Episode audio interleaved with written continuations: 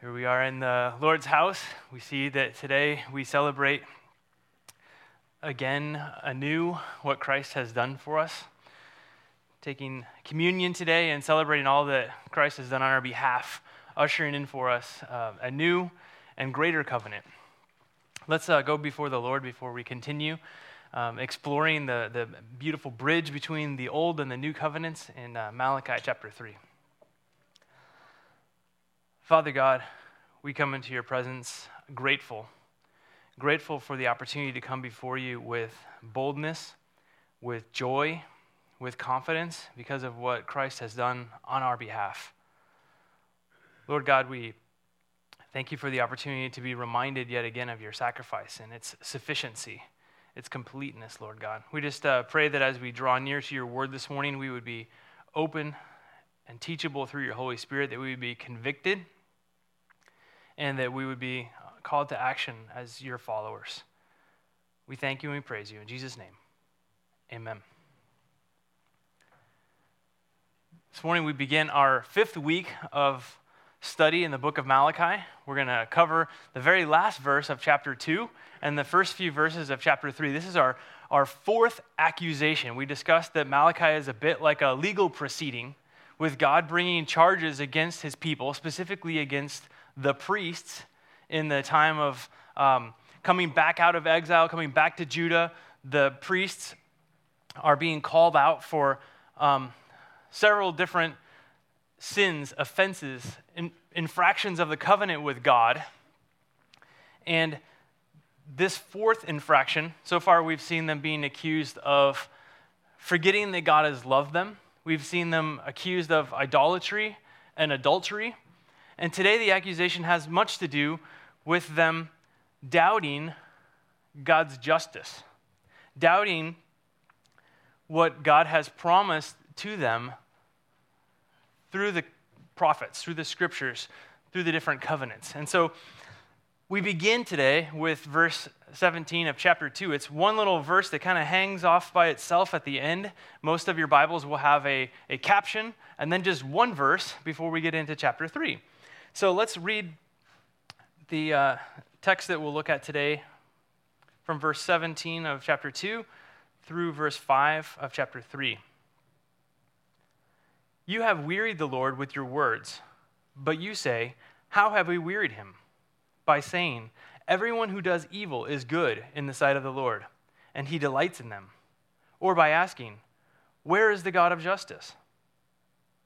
Behold, I send my messenger and he will prepare the way before me. And the Lord, whom you seek, will suddenly come to his temple. And the messenger of the covenant in whom you delight, behold, he is coming, says the Lord of hosts. But who can endure the day of his coming? And who can stand when he appears? But he is like a refiner's fire and like a fuller's soap. He will sit as a refiner and purifier of silver, and he will purify the sons of Levi and refine them like gold and silver and they will bring offerings in righteousness to the Lord. Then the offering of Judah and Jerusalem will be pleasing to the Lord, as in the days of old, as in former years.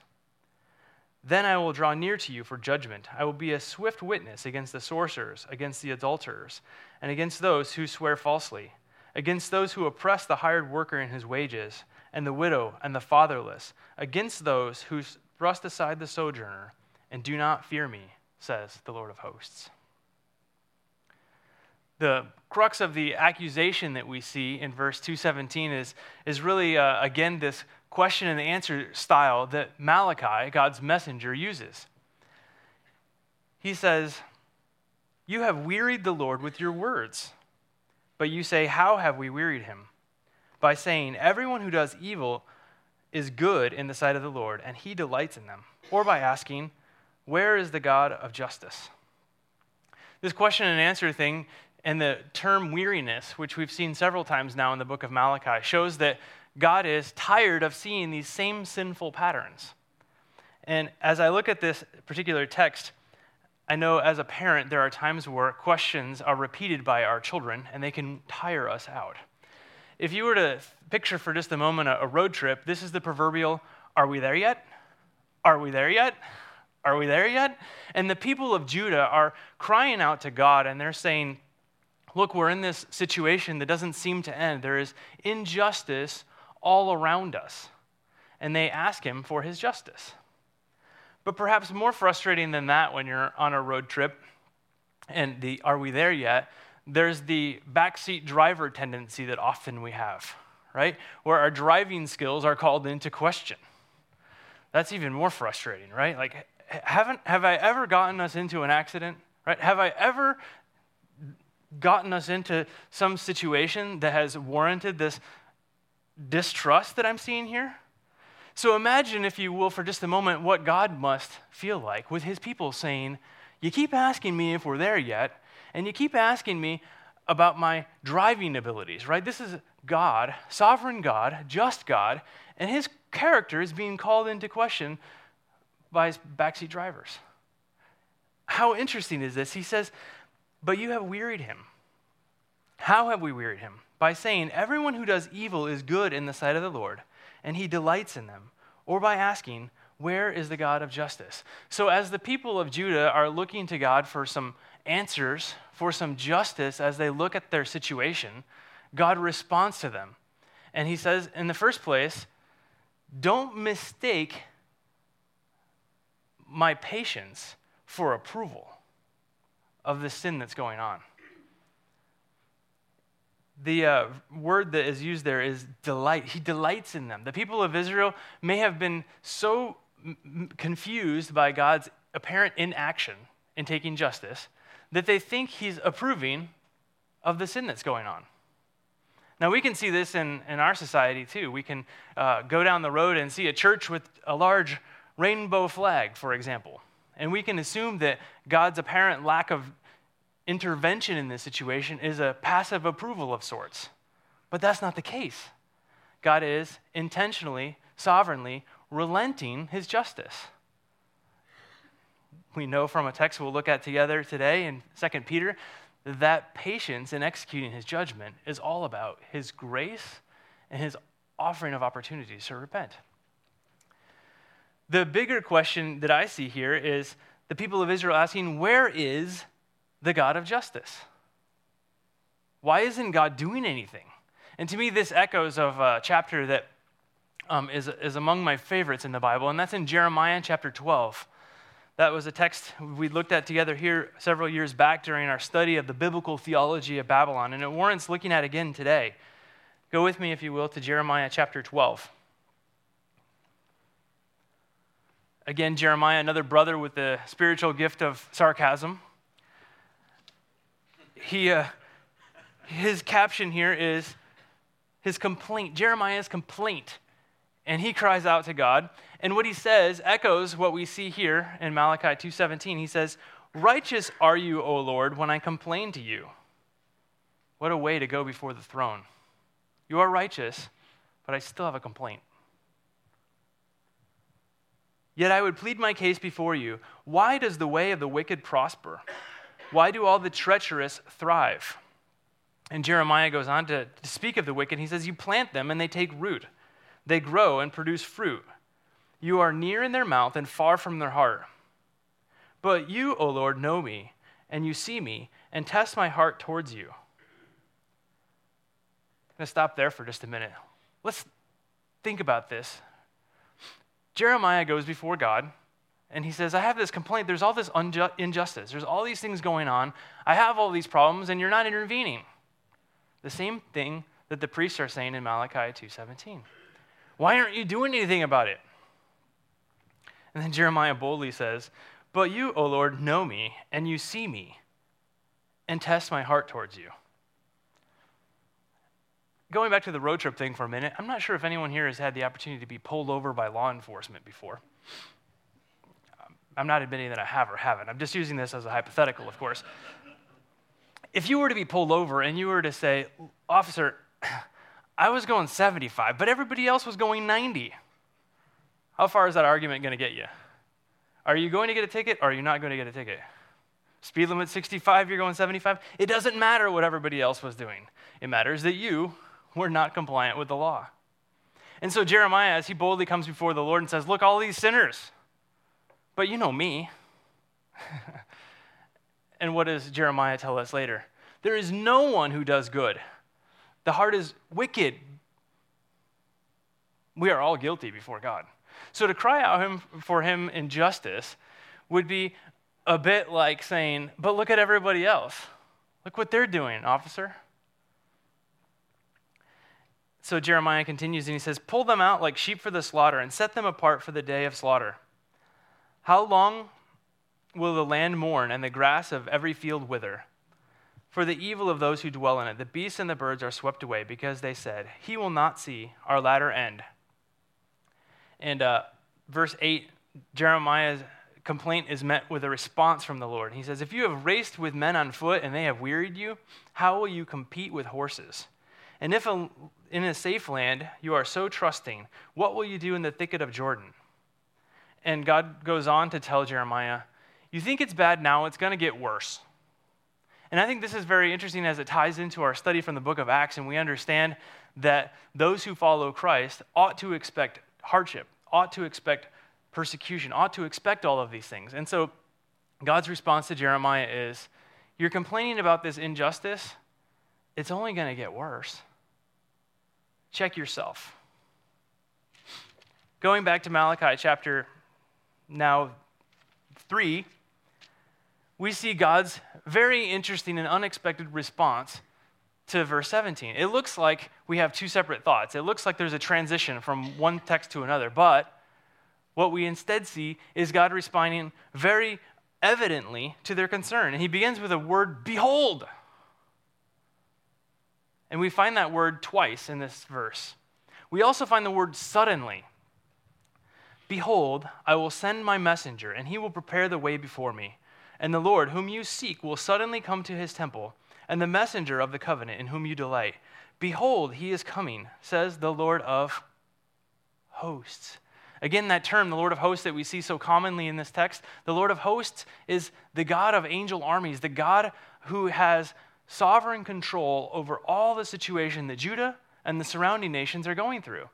This God is using the term behold to announce his coming.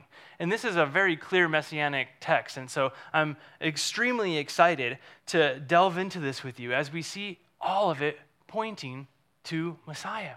So, as the people of Judah are crying out for the apparent injustices and asking for God to intervene, God restores and refreshes them on his promise I am coming. I will take care of this. Huh. But there's some danger in those words. Behold, I send my messenger. So we see a couple of words repeated here. We see behold twice. Okay? Going back to the word Malachi, what does Malachi mean? God's messenger right? That same term messenger is what's used for an angel or someone who goes before a king to herald them. And so now we see this word behold, and this is a word that you would say to announce the coming of a king. He says, Behold, I will send my messenger, and he will prepare the way before me. Those of you who are students of the scripture, and many of you have sat under solid biblical teaching for years, know that we understand this to be pointed to John the Baptist. So let's take a quick New Testament um, adventure here and go to Luke chapter 1. And I love how Malachi intertwines with the, the whole tapestry of Scripture. And we see how God's Word is all one unified work. And we can see God's faithfulness in fulfilling his prophecies. Luke, written by Luke, is the only New Testament book we have written by a Gentile. That's really interesting. It's particularly interesting when we see the detail with which Luke tells us about John the Baptist. Look at verse 5 of Luke chapter 1. In the days of Herod, king of Judea, there was a what? A priest named Zechariah of the division of Abijah. And he had a wife from the daughters of Aaron, and her name was Elizabeth. I don't know if that gives anybody else just a little bit of goosebumps, but we're talking in the book of Malachi about a message being delivered to a group of priests, unfaithful, sinful priests that have now cried out to God for his injustice, and he promises them that his justice is coming. And curiously enough, when God sends this messenger and breaks those 400 years of silence, he takes his message to a Levite, married to a descendant of the Levites. How perfect is God's plan? And we're told this by a Gentile. What's a Levite to a Gentile? But he tells us this. Look together, verse 6 of Luke 1. And they were both, speaking of Zechariah and Elizabeth, righteous before God, walking blamelessly in all the commandments and the statutes of the Lord. But they had no child, because Elizabeth was barren, and both were advanced in years. Now, he was serving as a priest before God when his division was on duty, according to the custom of the priesthood. He was chosen by lot to enter the temple of the Lord and burn incense. Remember, this incense, this frankincense, this aroma is representing the prayers of God's people. He goes in to offer this before the people of God. This is an incredible duty, an incredible honor, and something that Zechariah had to very specifically prepare himself to do. He did this with fear and trepidation. Verse 10 And the whole multitude of people were praying outside at the hour of incense. And there appeared to him an angel of the Lord standing on the right side of the altar of incense. So picture this he's going in to the temple. He's going in knowing that going in unprepared and unclean could result in his death. And to encounter an angel of the Lord might have been the last thing he thought he'd see, and it could well have been. And Zechariah was troubled when he saw him, and fear fell upon him. But the angel said to him, Do not be afraid, Zechariah, for your prayer has been heard, and your wife Elizabeth will bear a son, and you shall call his name John. And he will have joy and gladness, and many will rejoice at his birth. For he will be great before the Lord. And he must not drink wine or strong drink, and he will be filled with the Holy Spirit, even from his mother's womb. And he will turn the children of Israel to the Lord their God. He will go before them in the spirit and the power of Elijah, to turn the hearts of the fathers to their children, and the disobedient to the wisdom of the just, and to make ready for the Lord a people prepared. That text there we'll see together in about two more weeks. This is specific fulfillment of the words of Malachi. He will turn the hearts of the fathers to their children and the children to their fathers, and he will make the, for the Lord a people prepared. So here it is, after 400 years, words that Zechariah would have known, and now the angel is speaking this to him. Verse 18 And Zechariah said to the angel, How shall I know this? For I am an old man, and my wife is advanced in years. And the angel answered him, I am Gabriel. I stand in the presence of God, and I was sent to speak to you and to bring you this good news. And behold, you will be silent and unable to speak until the day that these things take place, because you did not believe my words, which were fulfilled in their time. And the people were waiting for Zechariah, and they were wondering at the delay and at his delay in the temple. They're waiting to see if he was like dead. like he, he's taking a while to come out. What's going on in there? And he comes out unable to speak. And when he came out, he was unable to speak to them, and they realized that he had seen a vision in the temple. And he kept making signs to them and remained mute. And when his time of service was ended, he went home, he went to his home. And after these days, his wife Elizabeth conceived, and for 5 months she kept herself hidden, saying, "The Lord has done for me in the days when he looked on me to take away my reproach among the people." Here we see the messenger, the one who is going to come before the Messiah, preparing a way for him, being foretold to Zechariah the messenger. Let's go ahead one chapter. Sorry, still in chapter 1. Verse 67. We see Zechariah now with his son in hand. He's gone through months of the uh, divine jinx you, right? He's been unable to talk. He's conveyed clearly what his son's name is to be, and he understands his son's unique role as the messenger going before and preparing the Lord and the Lord's people. Zechariah connects the dots between the prophecy in Malachi and what has just transpired in his own life in a unique and supernatural way. And his father Zechariah was filled with the Holy Spirit and prophesied, saying, Blessed be the Lord God of Israel, for he has visited and redeemed his people. And he has raised up a horn of salvation for us in the house of his servant David, as he spoke by his mouth of his holy prophets from of old, including Malachi, that we should be saved from our enemies and from the hand of all who hate us, to show the mercy promised to our fathers, and to remember his holy covenant the oath that he swore to our father Abraham to grant to us that we, being delivered from the hand of our enemies, might serve him without fear in holiness and righteousness before him all our days. And you, child, will be called prophet of the Most High, for you will be, go before the Lord to prepare his ways, to give knowledge of his salvation to his people in the forgiveness of their sins, because of the tender mercy of our God, whereby the sunrise shall visit us from on high to give light to those who sit in darkness and in the shadow of death, to guide our feet into the way of peace.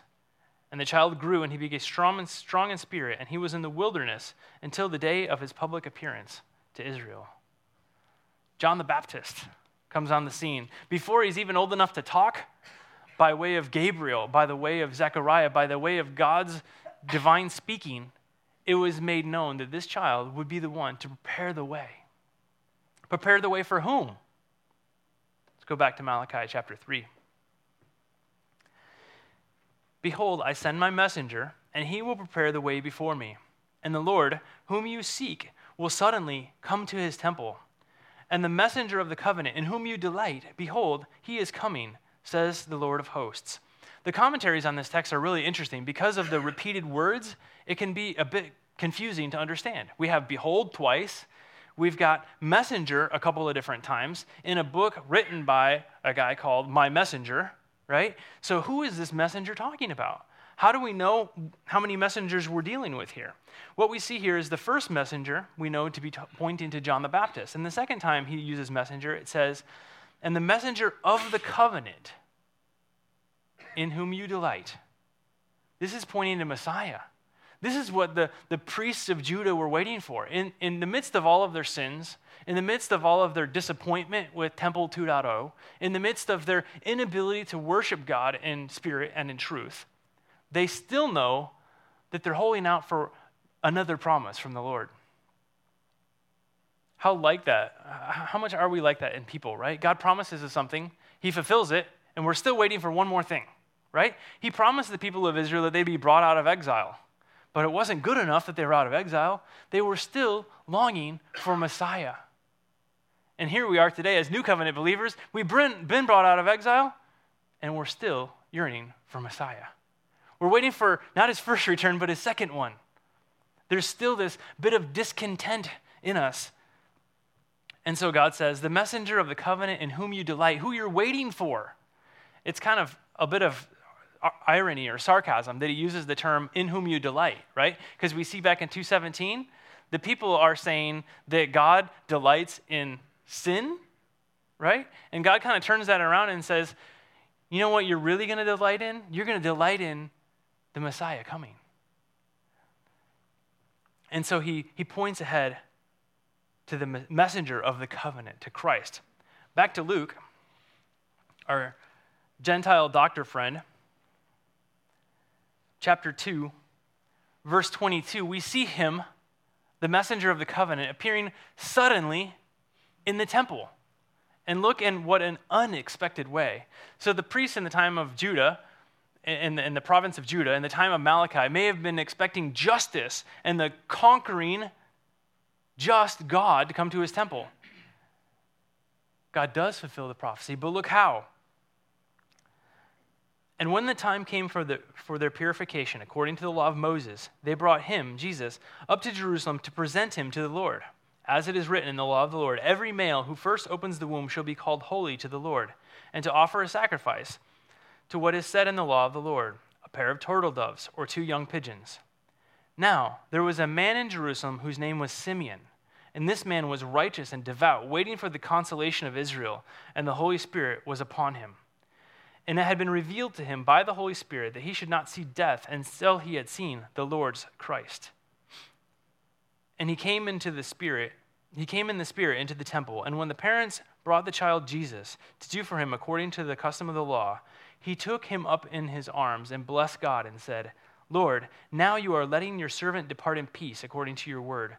For my eyes have seen your salvation, that you have prepared in the presence of all people, a light for revelation to the Gentiles and for glory to your people Israel. And his father and mother marveled at what was said about him. And Simeon blessed them and said to Mary, his mother, Behold, this child is appointed for the fall and the rising of many in Israel, and for a sign and for a sign that is opposed. And a sword will pierce through your own soul also, so that the thoughts of many hearts may be revealed. Here it is, the Lord suddenly coming into his temple, but how unexpected. What a plot twist.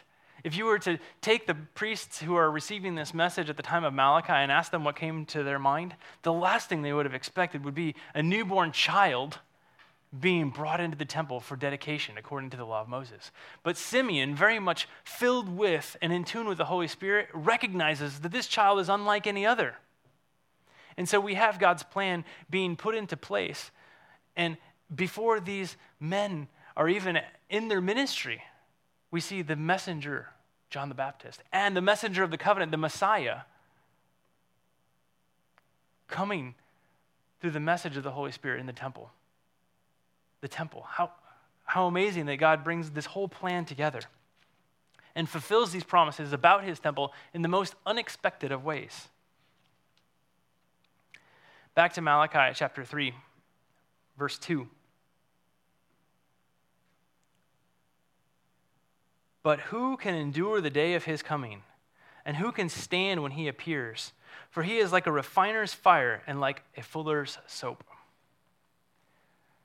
So the priests are asking for the God of justice to come. But do they really know what they're asking for? The last couple of weeks, I've been um, uh, binge watching uh, The Band of Brothers with one of my sons.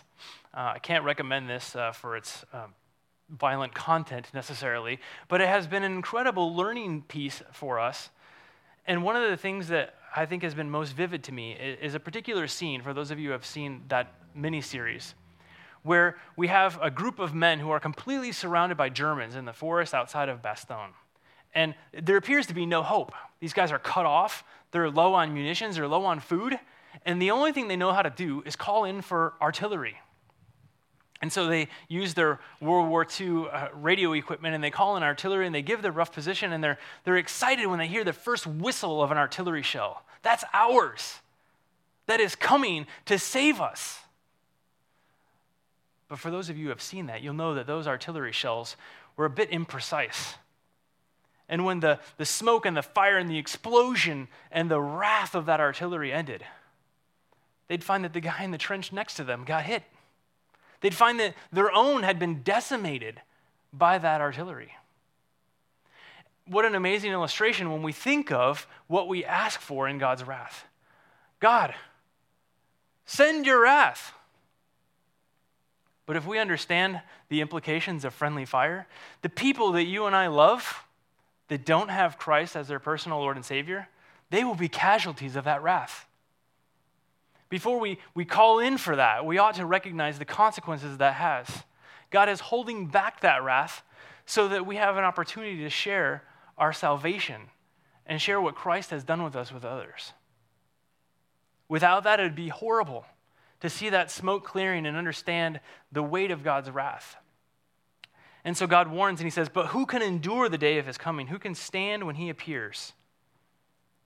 Be careful what you ask for, my people, when you ask for God's wrath. Let's go to 2 Peter chapter 2. As new covenant believers, we recognize and we long for God's justice. We see a world around us that doesn't believe that Christ is who he says he is. They don't believe that Christ is going to return as he's promised. 2 Peter chapter 3, I'm going to read through this chapter because I see so many parallels between these texts and so much for us to, to glean from this as new covenant believers. Peter says, This is now the second letter that I am writing to you, beloved. In both of them, I am stirring up your sincere mind by way of reminder that you should remember the predictions of the holy prophets and the commandment of the Lord and Savior through your apostles. Knowing this, first of all, that scoffers will come in the last days with scoffing, following their own sinful desires. They will say, Where is the promise of his coming? For ever since the fathers fell asleep, all things are continuing as they were from the beginning of creation. For they deliberately overlooked this fact that the heavens existed long ago, and the earth was formed out of water and, and through water by the word of God, and that by means of these, the world that then existed was deluged with water and perished. But by the same word, the heavens and the earth that now exist are stored up for fire, being kept until the day of judgment and destruction of the ungodly. But do not overlook this fact, beloved, that with the Lord one day is like a thousand years, and a thousand years as one day. The Lord is not slow to fulfill his promise, as some count slowness, but is patient towards you, not wishing that any should perish, but that all should reach repentance. But the day of the Lord will come like a thief. And the heavens will pass away with a roar, and the heavenly bodies will be burned up and dissolved, and the earth and the works that are done on it will be exposed. Since all these things are thus to be dissolved, what sort of people ought you be in lives of holiness and godliness, waiting for and hastening the coming of the day of, of God, because of which the heavens will be set on fire and dissolved, and the heavenly bodies will melt as they burn? But according to his promise, we are waiting for new heavens and a new earth in which righteousness dwells. Therefore, beloved, since we are waiting for these, be diligent and be found by him without spot or blemish and at peace and count the patience of our Lord as salvation, just as our beloved brother Paul also wrote according to the wisdom given to him, as he does in all his letters when he speaks in them of these matters.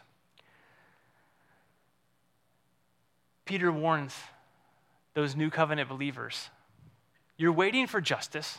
The world doesn't believe that God is coming to execute that justice, but just know that as you're waiting, that is God's grace. God is holding back his wrath so that there would be repentance.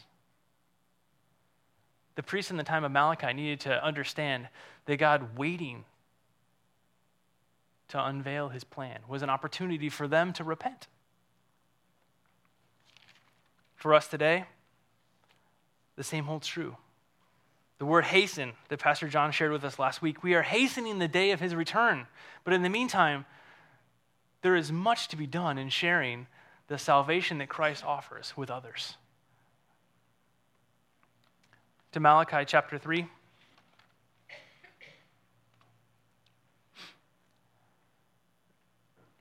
For he is like a refiner's fire and like a fuller's soap. He will sit as a refiner and a purifier of soap, and he will purify the sons of Levi and refine them like gold and silver, and they will bring offerings in righteousness to the Lord.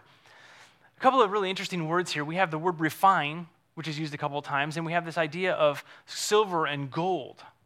If you were to look up the word refine and do some search, you'll find that the, the concept is very prevalent in the Old Testament prophets. In the major and the minor prophets, you have this idea of refining.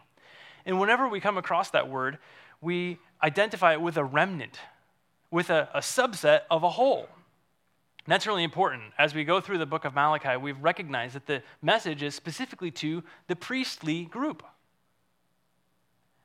the use of this idea remnant would have brought the same thing in mind. If we go to Zechariah chapter 13, we see this refining idea yet again. Zechariah, written about 100 or so years before Malachi, has some similarities in his message. And in verses 7 through 9, we see this idea of, of a refiner. It says, Awake, O sword, against my shepherd, against the man who stands next to me, declares the Lord of hosts. Strike the shepherd, and the sheep will be scattered. I will turn my hand against the little ones. In the whole land, declares the Lord, two thirds shall be cut off, and one third shall be left alive. And I will put this third into the fire, and I will refine them as one refines silver, and test them as gold is tested. They will call upon my name, and I will answer them. I will say, They are my people and they will say, The Lord is my God. This idea of refining is a, is a difficult concept for us to grasp, but what God is saying is He takes the whole, two thirds are destroyed, and the other third comes out precious and refined. For those of us who are called saints because of what Christ has done on our half, on our behalf need to understand that we have been called and set apart. But that is not without the assurance of some pain along the way. This life that we know is sanctification, it is being purified. The process of refining would be done with very high temperatures, costly. And to come out of that, you don't come out unscathed.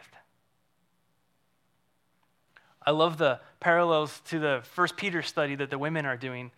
The idea of this refining process is much like exile. The remnants are those who are set, a, set apart. And in 1 Peter chapter 2, we see some similar verbiage used by Peter as he talks about their time in exile.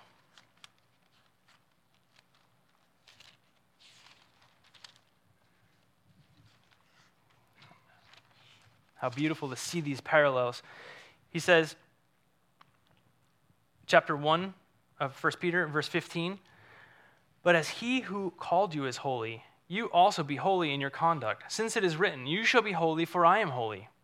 And if you call upon him as Father, who judges impartially according to each one's deeds, conduct yourselves with fear throughout the time of your exile, knowing that you are re- ransomed from the futile ways inherited from your fathers not with perishable things such as silver or gold, but with the precious blood of Christ, like that of a lamb without blemish or spot. He was foreknown before the foundation of the world, but was made manifest in the last times for the sake of you, who through him are believers in God, who raised him from the dead and gave him glory, so that your faith and hope are in God. Having purified your souls by obedience to the truth for a sincere brotherly love, love one another earnestly from a pure heart, since you have been born again not of perishable seed, but of imperishable, through the living and abiding Word of God. For all flesh is like grass, and all its glory like the flower of grass. The grass withers and the flower falls, but the word of the Lord remains forever. And this word is the good news that was preached to you. A message given to a remnant group going through this refining, sanctifying process as exiles, as a remnant group.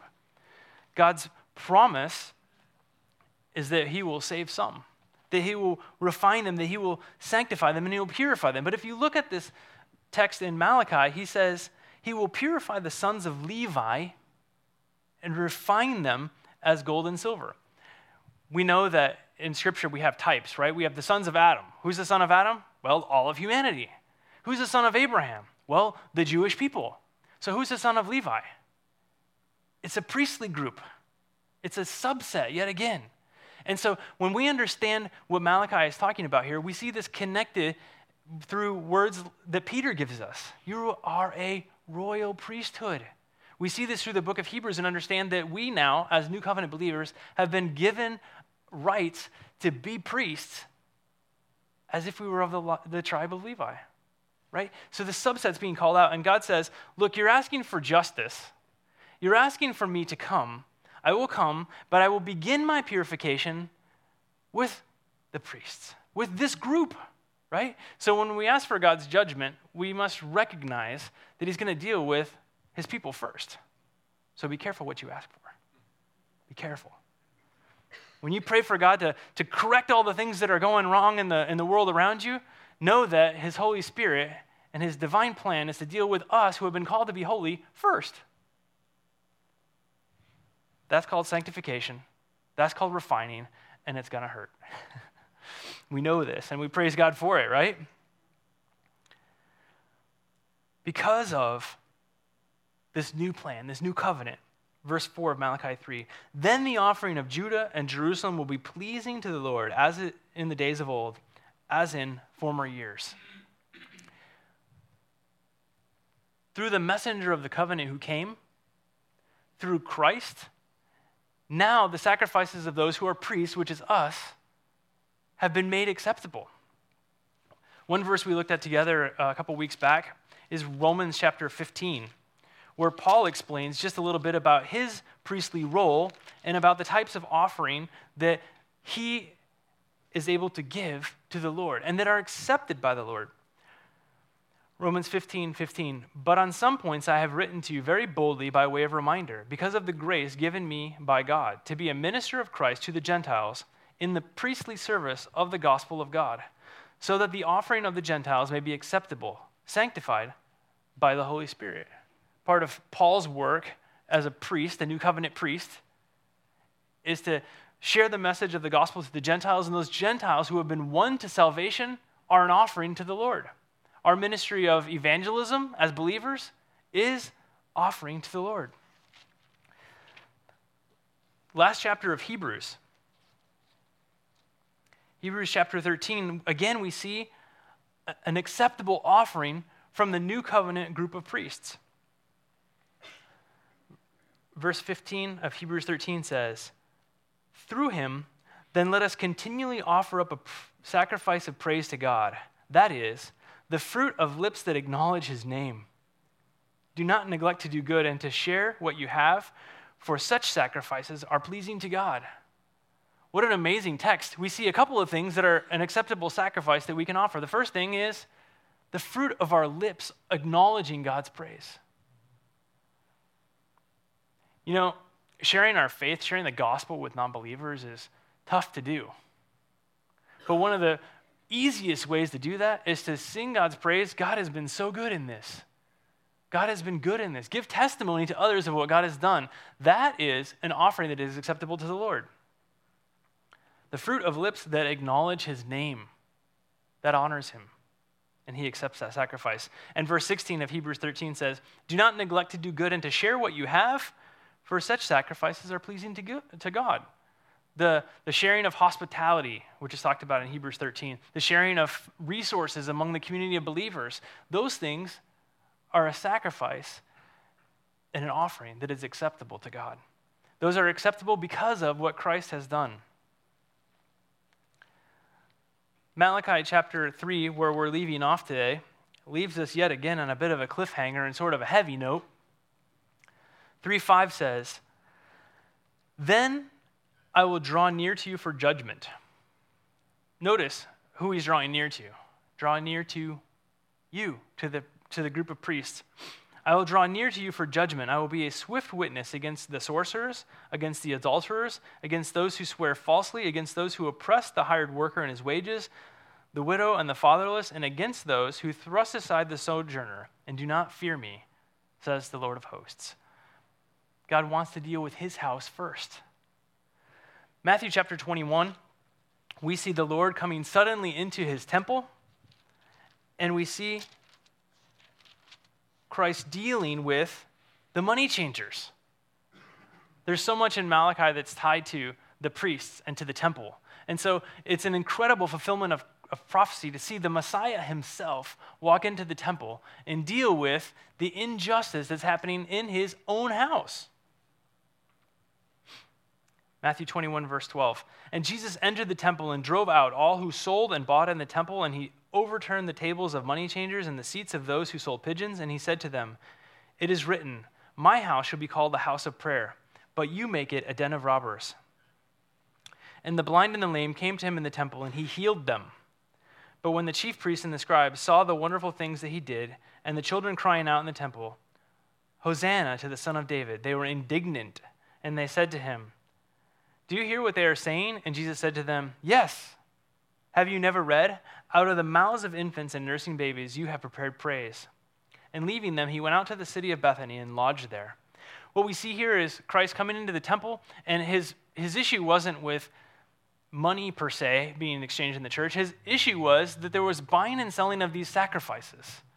There was no personal cost to raising an animal without spot or blemish. There were even cases where they may have been buying sacrifices from foreigners, which was prohibited under Mosaic law. And God takes great offense at these unacceptable sacrifices. And he cleanses the temple and drives them out, preparing the way for the new covenant believer to ultimately understand that he is purifying for himself a temple where acceptable worship is going to happen. And that is his church that he's prepared, that he's built up, that he's allowed to be a part of offering worship to him in spirit and truth.